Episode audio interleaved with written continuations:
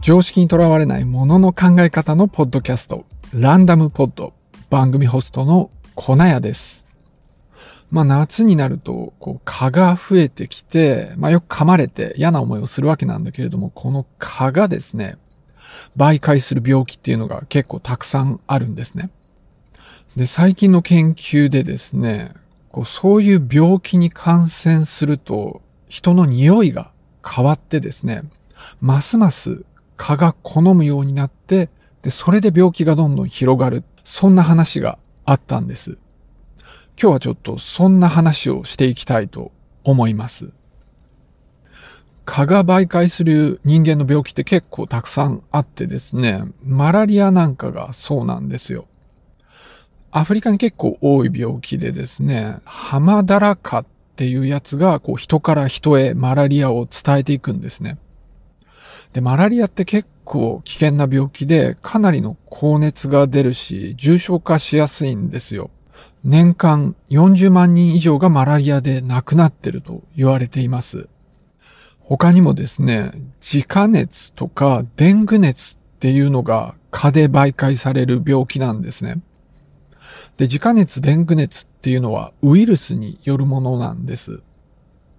体液感染って言って人間から人間へ直接移ることもあるんですけれども、これは結構稀で基本的には蚊によって媒介されるっていう、まあそういう病気なんです。主にですね、熱帯島蚊っていう暑いところに住んでいる蚊によって媒介されるんですよ。だからやっぱり暑い地方でこの自家熱とかデング熱っていうのは流行るんですね。で、熱帯島蚊っていうのは日本にはあんまりいないんですけど、日本には一筋島蚊っていうのがいるんです。たくさんね。で、この一筋島蚊もデング熱とか自家熱を媒介することができるんですよ。だから日本でも起こりうるんだけど、でもメインは熱帯島化なんですね。だから日本ではまああんまりないっていう感じなんです。でもこれから温暖化すると日本でも熱帯島化がこう生息するようになるって言われているし、まあこういう蚊がですね、越冬する、冬を越えるようになって、まあめちゃくちゃこういう病気が流行りやすくなるっていうことが言われてます。で、ちょっとデング熱、自家熱っていうのをもう少しだけ、あの、話していきますね。デング熱っていうのはですね、東南アジアに多いんです。まあ、これも結構高熱が出る病気で、発疹も起きるんですよ。で、大体感染した人の5%ぐらいが重症化するって言われてます。だから結構強力なんですね。数年前なんだけれども、日本でも感染が起きたっていうニュースがあったんですよ。まあ日本でデング熱の患者っていうのは、まあ大体はこう東南アジアに出かけていってそこでかかって帰ってきた人なんだけれども、まあそういう人が持ち帰ったデング熱が日本でも感染したっていう、まあそういうことが起きたこともあります。それから自家熱の方はですね、デング熱よりは症状が軽いんですね。でも妊婦がかかるとその子供に障害が出るって、それが疑われてるんです。だからこれも結構深刻な病気なんですよ。で、この病気は中南米にかなり多いんです。で、時間熱が一番話題になったのが、あの、ブラジルでオリンピックがあった時なんですよね。で、その時ちょうど時間熱が流行っていて、まあ、そのブラジルに感染とか行っても大丈夫かみたいな、まあ話があったわけなんです。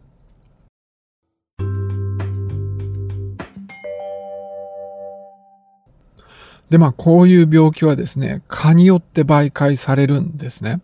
で、実は自家熱とかデング熱に感染すると、人の匂いが変わって、で、さらに蚊がですね、その匂いを好むって。だから感染がさらに広がるっていう、そういう研究があったんです。えっと、聖火大学のゴンチェンっていう人のグループがやった研究なんですね。まず彼らが最初に何をしたかっていうと、自家ウイルスに感染させたマウスをまず作ったんですね。で、そういうマウスと感染してないマウスの匂いっていうのを取ってきて、で、それをこう別の空間の二つの空間に置いとくんです。で、蚊をですね、その真ん中に置いて、どっちを選ぶかっていうのを調べたんですね。そうすると、蚊はですね、自家ウイルスに感染したマウスの匂いを好んだっていうことなんです。で、これデング熱のウイルスでも同じことをやってて、デング熱でもそうだったんです。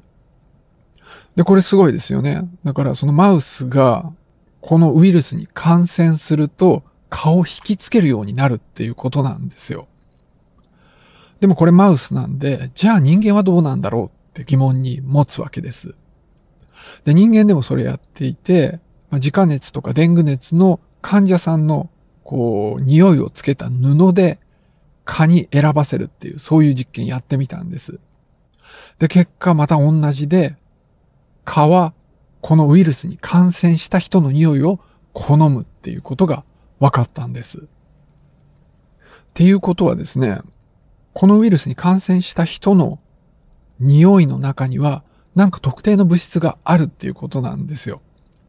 で、このグループはその匂いの物質を特定してます。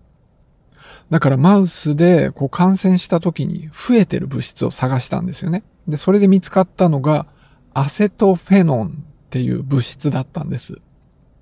で、このアセトフェノンを蚊に嗅がせるとですね、蚊はこの匂いに寄っていくって、まあ、それも確認できたんです。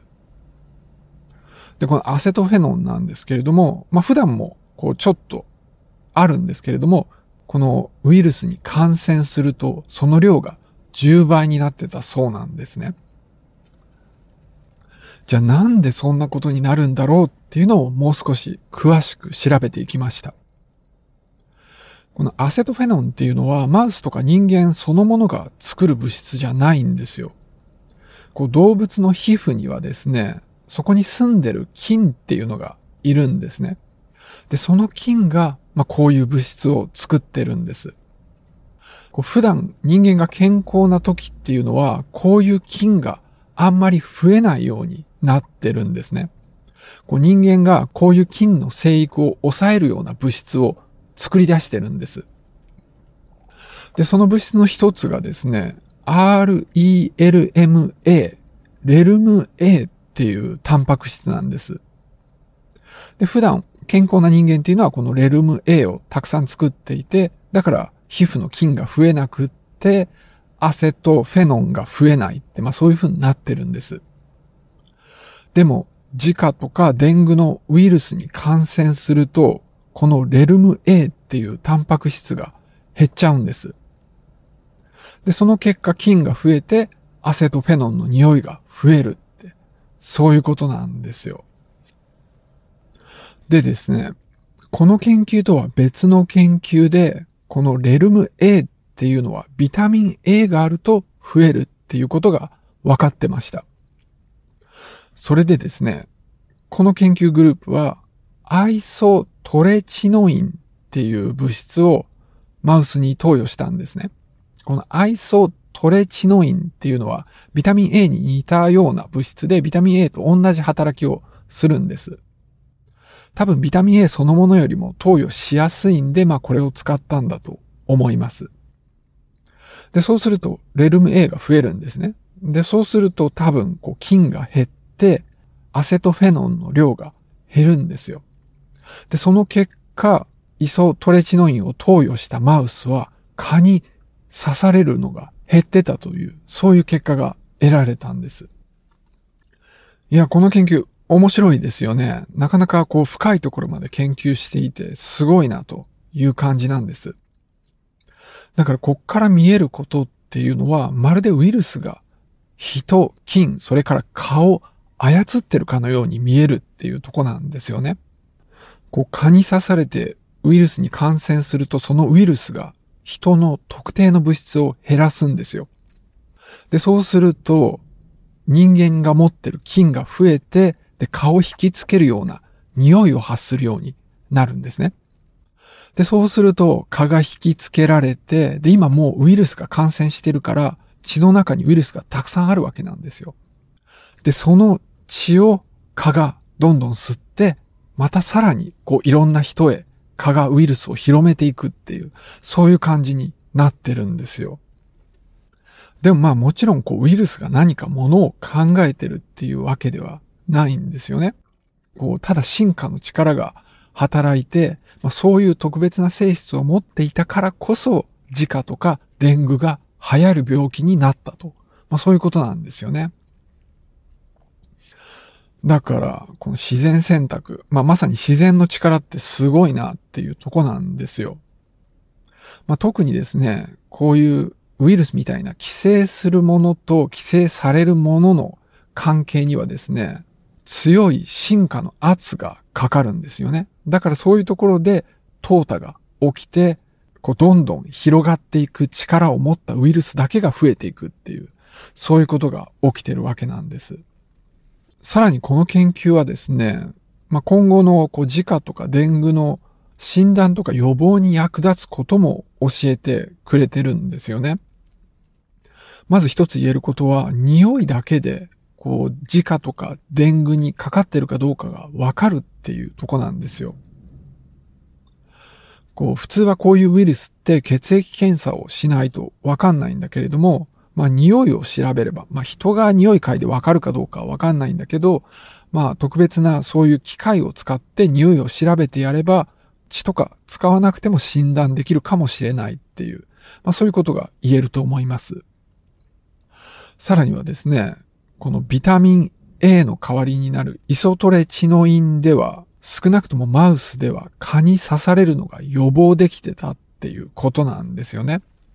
だから、すでに自家とかデングにかかった人に、まあこういうビタミン A に似たようなものを投与すれば、さらに病気が広がっていくのを防ぐことができるかもしれない。まああるいは安い物質であれば、まあ、みんながこういうのを飲んどけば、この病気が蔓延しているような地域でそれを抑えることができるかもしれないって、まあ、そういうことも考えられます。蚊によって媒介される病気で人の匂いが変わるっていう研究は実は以前にもあって、マラリアがまさにそうだったんですね。でもあんまり詳しいことは分かってなくって、今回のデングとか自家の話っていうのは、そこで働いてる物質まで見つけたっていう点で、まあ、結構すごい研究だったというとこなんですね。その病気の感染によってですね、匂いが変わるっていうのはどうも結構あるみたいで、この新型コロナでも匂いが変わるなんていうような話があるんですよ。だから、まあ、病気の予防とか、えー、診断にとってですね、病気と匂いの関係の研究っていうのは今後も結構重要な役割をするんでないかと思われます。じゃあ今日はこの辺で終わりにしたいと思います。